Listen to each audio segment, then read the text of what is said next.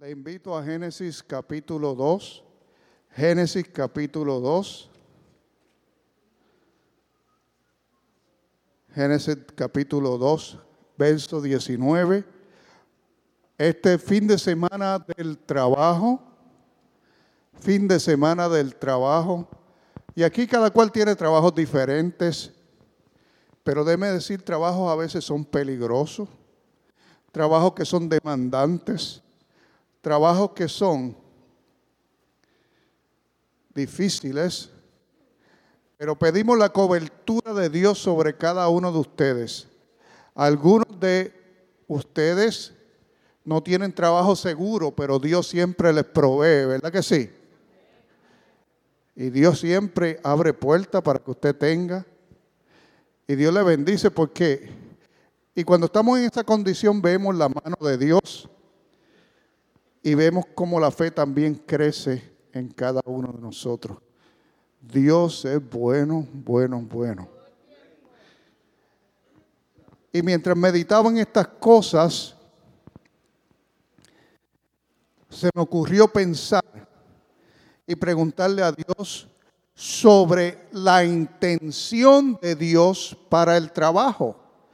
Porque ciertamente la forma en que el hombre moderno ve el trabajo hoy no es como Dios quiere que usted vea el trabajo. Dios tiene una intención para el trabajo. De hecho, Dios quiere que usted trabaje para Él. Alguien dice amén. No importa lo que tú estés haciendo, tú debes trabajar para Dios. En el lugar que estás. En el lugar en el cual te desempeñas, tú trabajas para Dios. Si estás en el ministerio, quizás más fácil, pero si estás en una compañía de construcción, en una escuela, en un hospital, tú eres la mano de Dios en ese lugar. Si eres un soldado, tú eres mano de Dios en el campo de guerra. Si trabajas en una línea aérea como nuestra hermana, tú eres mano de Dios ahí en el avión. Alguien tiene que encomendar ese vuelo a Jesucristo. Decimos amén. Alguien tiene que desatar la paz de Dios en el avión. Usted no está donde está por casualidad. Alguien tiene que traer la paz de Dios en ese hospital, en esa oficina médica en ese salón de escuela, alguien tiene que traer a la presencia de Cristo. Aleluya. Alguien tiene que invocar su santo nombre. Usted tiene un trabajo. Es un usted trabaja para Dios. Diga, yo trabajo para Dios. Yo trabajo para Dios. Génesis 2.19 y explorando la raíz de la intención de Dios para el trabajo. ¿Cuál es la intención de Dios para el trabajo? Cuando buscamos las intenciones de Dios, yo he aprendido buscar qué pasó en el jardín del Edén. Antes que el pecado corrompiera la humanidad, vemos la intención de Dios para el hombre vemos la intención de Dios para la humanidad. Antes de que la serpiente, antes que el pecado dañara todo, vemos lo que Dios quería. Génesis 2.19 dice que Jehová pues tomó de la tierra toda bestia del campo y toda ave de los cielos y la trajo a Adán, que fue el primer hombre para que viese cómo las había de llamar. ¿Usted está viendo, iglesia? ¿Qué puestazo Dios le dio a Adán? Para que viese cómo las había de llamar y todo lo que allá Adán llamó a los animales vivientes, ese era su nombre. Dios, el creador de un principio, y cuando digo hombre, hablo de hombre y de mujer. En un principio Dios le dio al hombre y a la mujer Autoridad, diga autoridad. Autoridad sobre toda la creación. Cuando usted pone nombre a sus hijos es porque usted tiene una autoridad que nadie tiene. Yo no puedo ponerle nombre al hijo de la hermana que va a dar a luz. Aún siendo pastor, aún siendo quien sea, aún el presidente de Estados Unidos no puede venir y decir, hermana Orga, esa niña se va a llamar así. Porque no tiene esa autoridad. Nombrar es una autoridad grande. Y Dios le dio esa autoridad al hombre sobre todo animal. Usted está viendo lo que Dios le dio al hombre. Algo grande. Y todo lo que Adán llamó a los animales vivientes, ese es su nombre. Su palabra era ley. Adán decía y las cosas se hacían. Adán era el brazo de Dios en la tierra. Abraham era mayordomo de Dios. Esa era la intención de Dios. Dios no creó a Adán para que trabajara hasta que se cayera muerto. Dios creó a Adán para que fuera su mano aquí en la tierra para que hiciera lo que Dios quería en la tierra.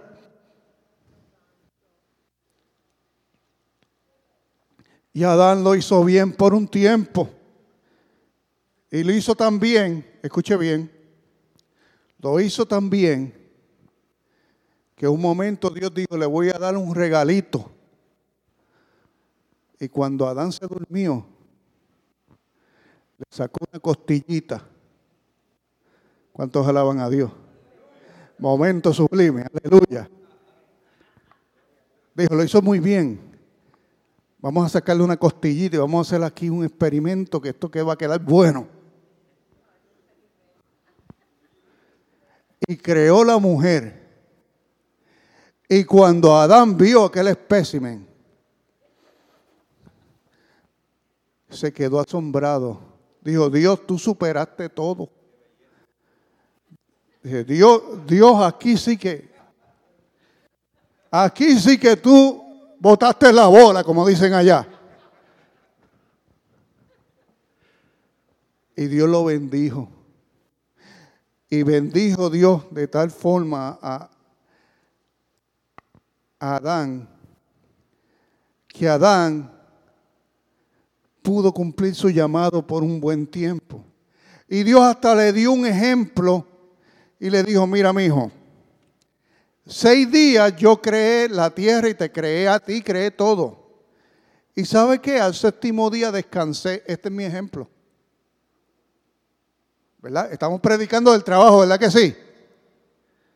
Se me quedaron callados acá. ¿Sí o no? Al séptimo día descansé. Tenía Dios que, estaba Dios cansado. Dígame, ¿estaba Dios cansado? No, estaba poniendo un ejemplo al hombre, enseñándole al hombre, enseñándole de que el hombre necesita descansar. ¿Por qué es importante el descanso? Porque en el descanso usted se hace más productivo. Si usted toma ese tiempo y lo aparta para Dios y para usted descansar, usted termina siendo más productivo que una persona que nunca descansa. Y muchas personas me dicen, pastor, pero es que tengo que pagar los biles, me decía uno.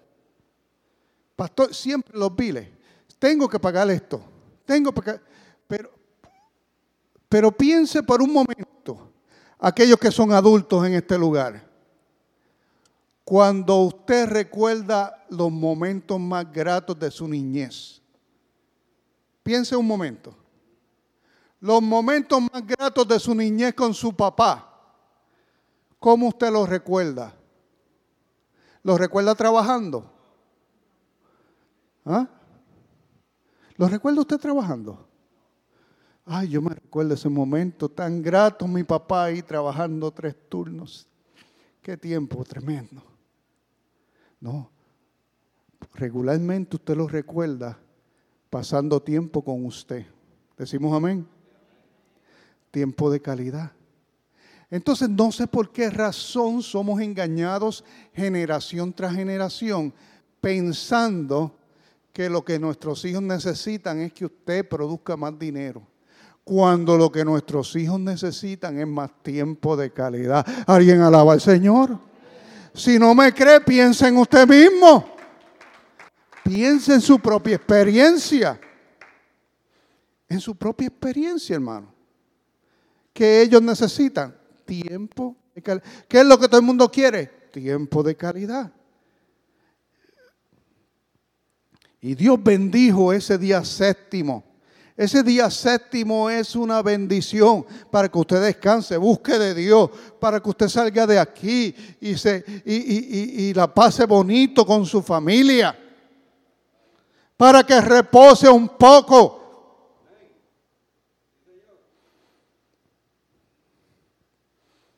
Esa era la intención de Dios. Pero entonces un día se metió la serpiente y el hombre pecó. ¿Y qué sucede cuando el hombre peca? Trae maldición sobre su vida. Y voy a tratar de explicar esto lo más pronto, lo más rápido posible, aunque es un tema profundo. El hombre peca y recibe la maldición sobre su vida, que es apartarse de Dios, que es la muerte, porque el hombre no moría. El hombre era eterno en el jardín del Edén. Pero entró la muerte, entró el pecado, entró la separación. Dios tuvo que echar al hombre del jardín del Edén. Está en la Biblia, hermano. La primera evicción de la historia está en la Biblia. Dice que puso un ángel con una espada también que revolvía en la entrada para que el hombre no volviera a entrar. Así de mal quedó el testimonio de Adán y Eva. Y cuando el hombre peca, el hombre y la mujer reciben una maldición específica sobre el trabajo. Estamos en el fin de semana del trabajo. Escuche bien, una maldición específica sobre el trabajo verso capítulo 3, Génesis 3, verso 17. Mire lo que dice. Esta no es la intención del hombre, esta es la consecuencia del pecado. Esto no era lo que Dios quería, esto es lo que el hombre se ganó por pecador. Y al hombre le dijo, por cuanto obedeciste a la voz de tu mujer y comiste del árbol que te mandé diciendo no comerás de él maldita será la tierra. ¿Oye bien? Con dolor comerás de ella todos los días de tu vida. Espinos y caldos te producirá y comerás plantas del campo. Escuche esto. Con el sudor de tu rostro comerás el pan hasta que vuelvas a la tierra, porque de ella fuiste tomado, pues polvo eres y al polvo volverás. El hombre fue maldecido en su trabajo. La tierra antes daba fruto siempre, siempre. Antes del pecado la tierra daba fruto siempre. No había razón para que una semilla cayera de una fruta o de un árbol al piso y no diera fruto. No diera fruto. Siempre daba, así de fértil era la tierra. Pero con la maldición, la maldición agarró la tierra porque el hombre iba a depender de la tierra. Todo lo que estaba al alcance del hombre quedó maldito, iglesia, por el pecado. Usted ve que necesario era Cristo. La tierra daba fruto siempre, pero ahora no. Después le dijo, el trabajo antes era deleitoso, ahora te va a traer dolor. Esto lo viven mucho, ¿verdad que sí? Antes el trabajo que Dios le daba a Adán era deleitoso. Ahora trabajar ya no es un deleite. ¿Verdad que no? Ya algunos están ahí mañana el lunes.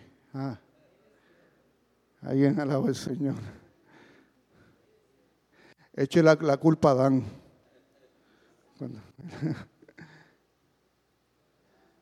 ¿Ah?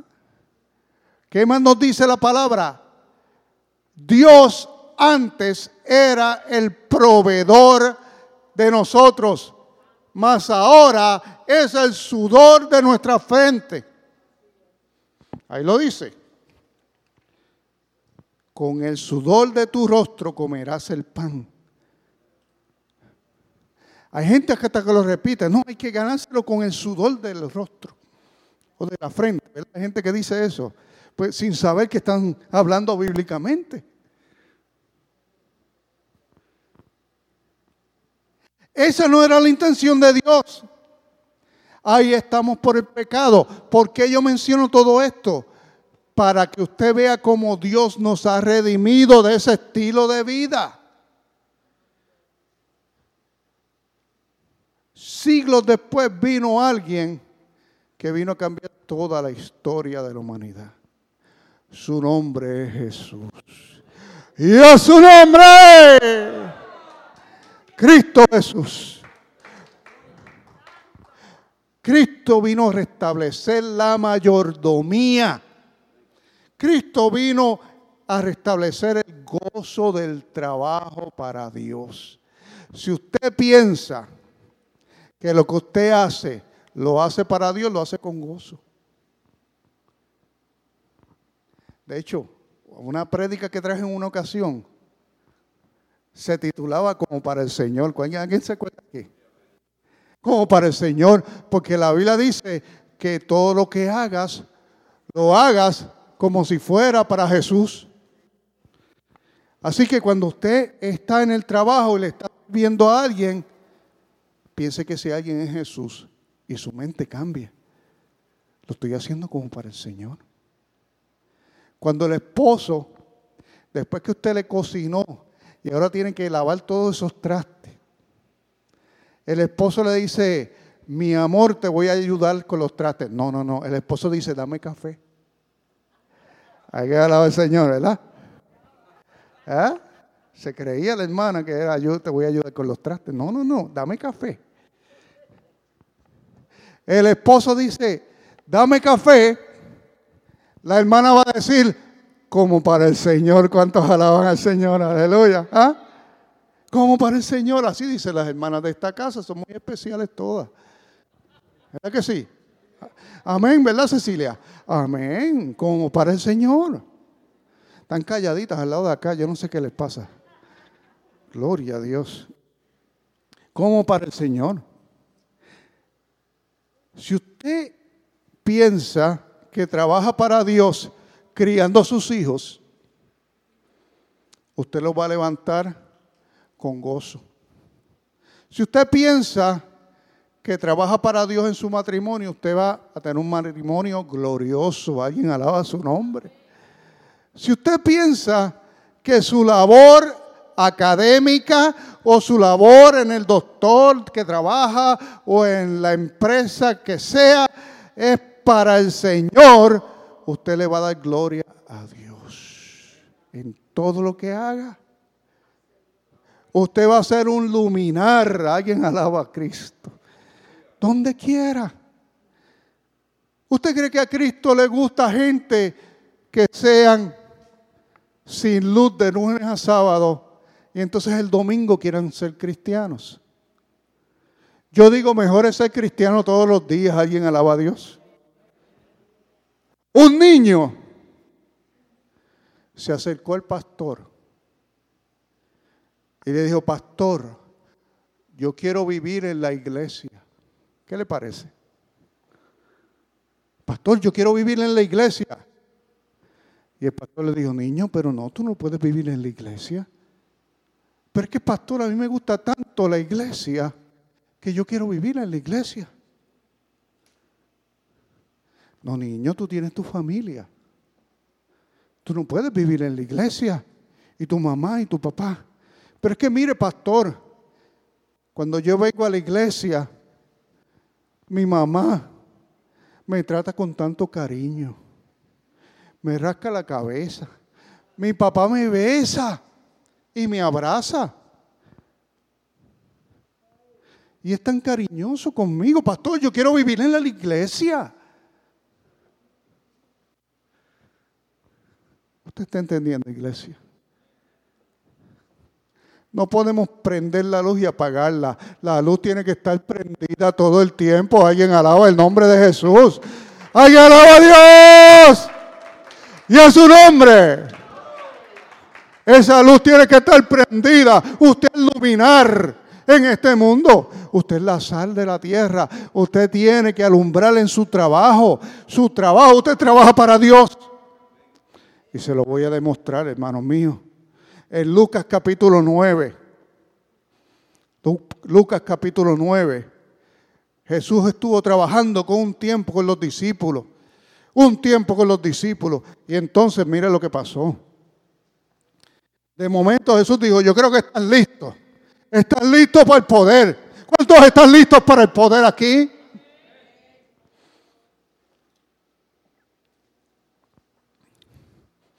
Jesús dijo, vamos a, Vamos a enviar primero a los apóstoles, los doce.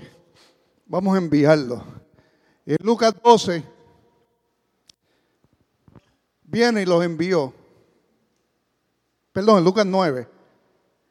Decide enviar a los doce discípulos a predicar, a echar fuera demonios. Le dio poder y le dio autoridad sobre los demonios y para sanar enfermedades. ¿Y sabe qué? Para predicar el evangelio del reino. Aleluya. El reino de Dios. ¿Y qué sucedió? Más adelante regresaron los doce discípulos encandelados, hermanos a fuego. Regresaron en victoria. Experimentaron lo que es trabajar para Dios. Aleluya. La Biblia dice que llegaron en victoria e inmediatamente alimentaron a los cinco mil. Se desató un milagro tan y tan grande debido a que estos discípulos estaban listos si usted empieza a ver su vida en la palabra, su rol en el reino, usted va a ser una luz que se va a juntar con otras luces y entonces milagros como el de los cinco mil van a empezar a suceder. ¿Alguien está alabando al Señor todavía? Usted tiene que montarse en el tren del Espíritu. Aleluya. No se puede quedar pasivo. No se puede quedar. que, ay, las cosas van a pasar. Un día Dios va a enviar un tornado de su espíritu. Un día Dios va a hacer algo. No, hermano. Usted usted tiene que moverse hacia Dios y entonces Dios se va a mover hacia usted. Alguien alaba a Dios. Acercaos a Él, dice la palabra, y yo me acercaré a ustedes. Entonces, alimentaron los cinco mil, uno de los milagros más extraordinarios de la Biblia. Miles de personas alimentadas con cinco panes y dos peces. Qué cosa tremenda. Y hasta sobró. Cae el capítulo 10 de Lucas. Y el Señor dice, bueno, ya envié 12. Ahora voy a enviar 70. Alguien alaba a Dios, porque es que Dios no se queda así. Ah, dijo, funcionó con 12, ahora voy a enviar 70. Y dice la Biblia que envió 70 en pareja a predicar y le dio autoridad para echar fuera demonios, para ministrar la palabra, para sanar los enfermos. Y le dio las mismas instrucciones que le dio a los apóstoles. No lleven nada, no lleven comida, no se lleven energy bars, no lleven Gatorade, para el camino no lleven, no, no lleven nada. No lleven ropa para cambiarse. No lleven nada, no lleven lonchera, no. No, nada, nada, nada, nada. Que ustedes van a ver lo que es trabajar para Dios. Dios se ocupa de su gente. Alabado sea su nombre. Él se ocupa de su gente. Aleluya. Y los dos se viraron con gozo. Nada les faltó. Ahora envió 70. Y le dijo, no lleven nada, no lleven nada. No lleven nada, nada. Solo lo que tienen puesto. Lo que tienen puesto. No hagan reservaciones. Nada. Yo me ocupo de dónde van a dormir, de lo que van a comer, ese es Dios, hermano. Vea cómo él, la, la mente de Dios es diferente. Nos hemos acostumbrado a tenerlo todo alineado. Eso no es fe. Sí, es prudencia. Pero cuando Dios nos envía a hacer algo, Dios se va a ocupar de nosotros. Dios se va a ocupar. El problema es que Casi siempre no es Dios el que nos envía, somos nosotros. Entonces, si nos enviamos nosotros, pues entonces Dios no se va a ocupar. Somos nosotros los que nos tenemos que ocupar. Creo que los hombres en la iglesia y las mujeres estamos haciendo las cosas al revés. En vez de consultar a Dios primero, empezamos a hacer las cosas y después le pedimos a Dios que nos provea. En vez de preguntarle a Dios, Dios, ¿tú quieres que haga esto? Y si el Señor confirma, el Señor tiene un compromiso de proveer. ¿Alguien está entendiendo lo que estamos hablando? Pero a veces empezamos a hacer cosas buenas que Dios no nos ha enviado a hacer.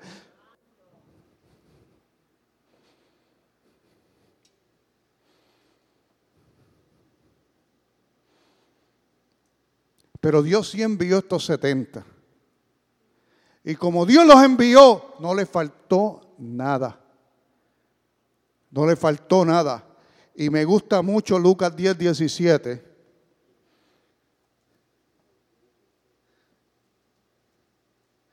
Dice la Biblia, Lucas 10, 17, que volvieron los 70 con gozo. Aleluya.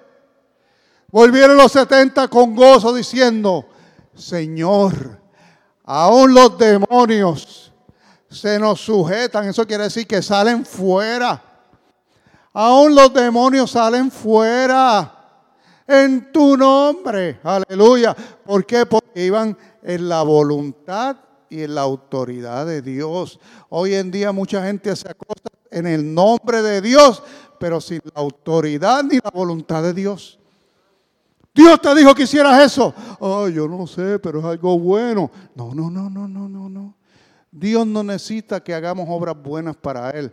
Dios necesita gente que le obedezca. Alguien alaba su nombre. Dios no ha perdido el control de las cosas. Ay, que si yo no hago algo, pues nadie más hace algo. ¿Qué sabes tú? Dios está en control. Un hermano me dijo, es que si yo no, eh, si yo no evangelizo, eh, eh, la gente en Forest Park se va a perder. ¿Qué sabes tú? ¿Acaso Dios va a entrar, el reino de Dios va a entrar en caos si tú no haces algo? Dios está en control. Él sigue en control. Alabado sea Dios. Él está en control, iglesia amada. Hay que afinar nuestro oído para escuchar qué es lo que Dios quiere que hagamos. ¿Qué Dios quiere? ¿Qué usted piensa?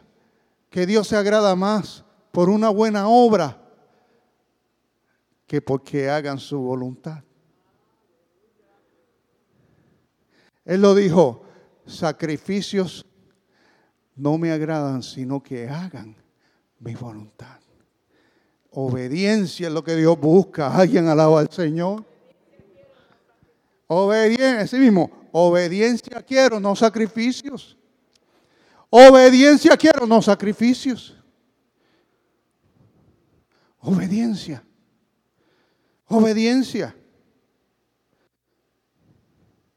Porque si fuera, si fuera nosotros hacer algo bueno, escogemos hacer algo bueno que sea fácil. ¿Ah? Si el reino de Dios fuera a hacer cosas buenas, ah, pues vamos a escoger algo bueno que sea fácil. ¿Qué me gusta hacer a mí? Bueno, me gusta jugar fútbol. Ah, pues voy a tener un ministerio de fútbol.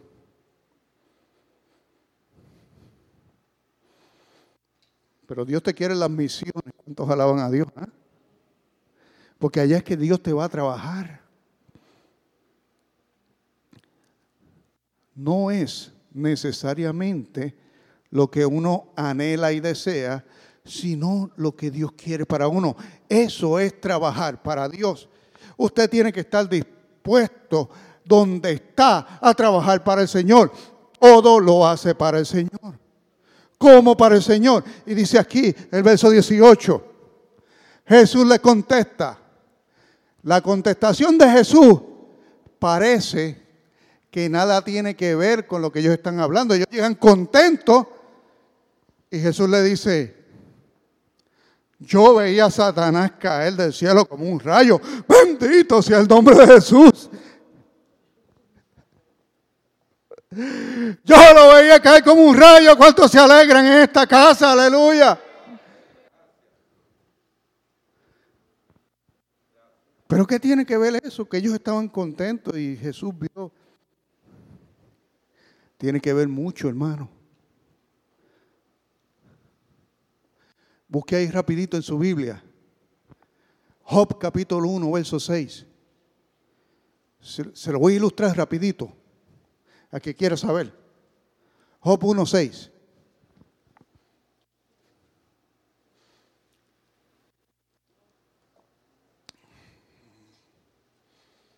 ¿Por qué Satanás cayó como un rayo? Job 1.6. Gloria a Dios y a su nombre, iglesia. Job 1.6. ¿Dónde está? Lo estoy buscando yo también aquí. Hasta ese momento, lo que sucede en Job 1.6 seguía sucediendo. Dice, un día vinieron a presentarse delante de Jehová los hijos de Dios, entre los cuales vino también Satanás. Hasta ese momento en que Cristo le da poder a la iglesia, Satanás se presentaba delante del Padre como cualquier hijo de Dios. ¿Por qué? Porque al hombre, al, el hombre pecar y la mujer pecar, Satanás tomó la silla del hombre. ¿Cuántos alaban al Señor? ¿Estamos entendiendo? Satanás tomó la silla nuestra, usurpó lo que era nuestro. Y cuando estos vinieron, pequeñitos, echando fuera demonios, el Señor se gozó y dijo, yo veo a Satanás caer como un rayo porque se cayó de la silla del cielo y va para la tierra.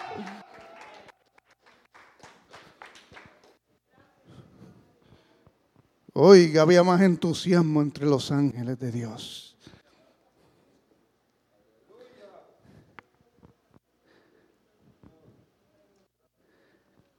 Yo veía a Satanás caer. Ese fue el momento en que Satanás fue expulsado de la cercanía, de la silla de hijo. ¿Y qué sucedió cuando la silla quedó vacía? el hombre tomó su lugar. El cristiano tomó su lugar, iglesia amada. Ahora usted y yo somos hijos, antes no éramos hijos. Cuando Cristo nos completamente, completamente nos redime, la Biblia dice que nos convertimos en hijos adoptados de Dios. Por lo tanto, ya Job 1.6 no funciona. Satanás no puede estar entre los hijos, porque ahora el hijo que representa la tierra somos tú y yo que estamos en Cristo. Cuando alaban al Señor? Somos tú y yo. Escuche bien, iglesia. Y entonces Dios dice, yo veía a Satanás caer como un rayo. Lo veía caer como un rayo. Y le dice a su iglesia, a sus hermanos que están ahí, le dice, he aquí yo le doy potestad. El siguiente versículo, él. 10, 19. Búscame Lucas 10, 19. Lucas 10, 19.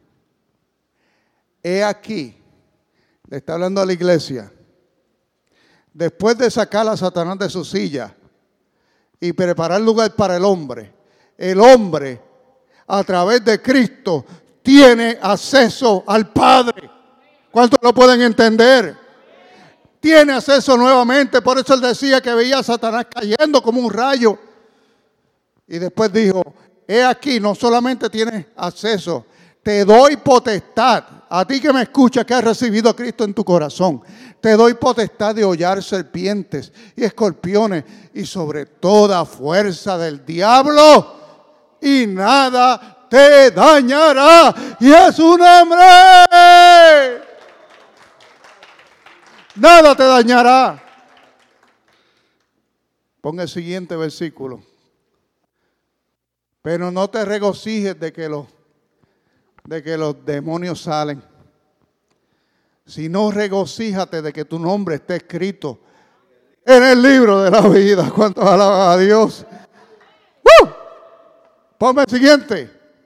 Me gusta el siguiente. 21. En aquella misma hora Jesús se regocijó. ¿Por qué se regocijó? Y dijo, yo te alabo, Padre. Qué bello. Señor del cielo y de la tierra, porque escondiste estas cosas de los sabios y entendidos y las has revelado a los niños. Sí, Padre, porque así te agradó. Den un aplauso al Señor en esta hora.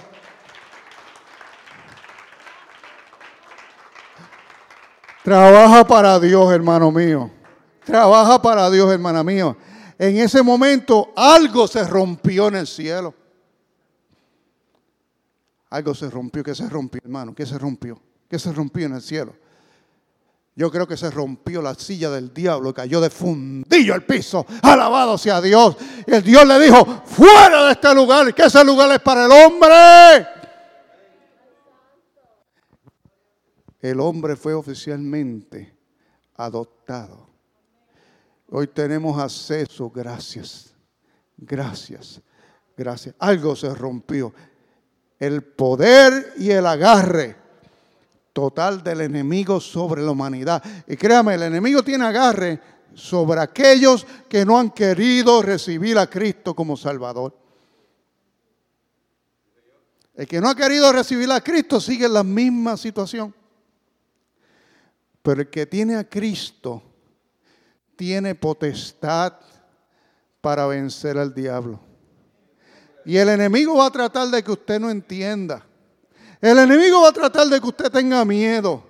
El enemigo va a tratar de que usted no tome esto en serio, diga, no, si yo solo quiero ir a la iglesia para sentirme bien o para participar en algo. No, no, no, no, no, no. Usted ha venido aquí a la iglesia para ser empoderado por la palabra de Dios, por la palabra de Dios, para que usted sea un luminar donde usted trabaja, para que usted sea un luminar en su lugar de su casa, en donde usted vive, para que usted brille para el Señor. El enemigo está derrotado y usted está en victoria. ¿Cuántos alaban a Dios? El poder del enemigo sobre tu trabajo ha sido quebrantado. Usted no tiene que romperse la espalda para ganarse la vida. Usted lo que tiene que dejar es que Cristo entre en su trabajo.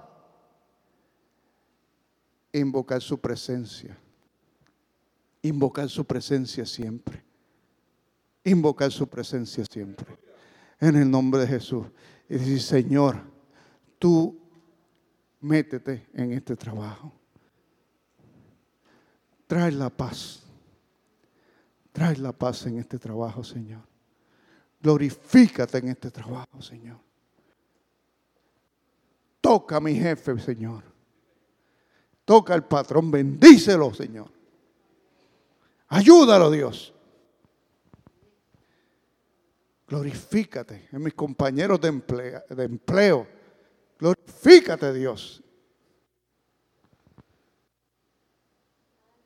Meta a Dios en su trabajo, no para darle con la Biblia por la cabeza a la gente, sino para santificar el área. ¿Cuántos alaban a Dios?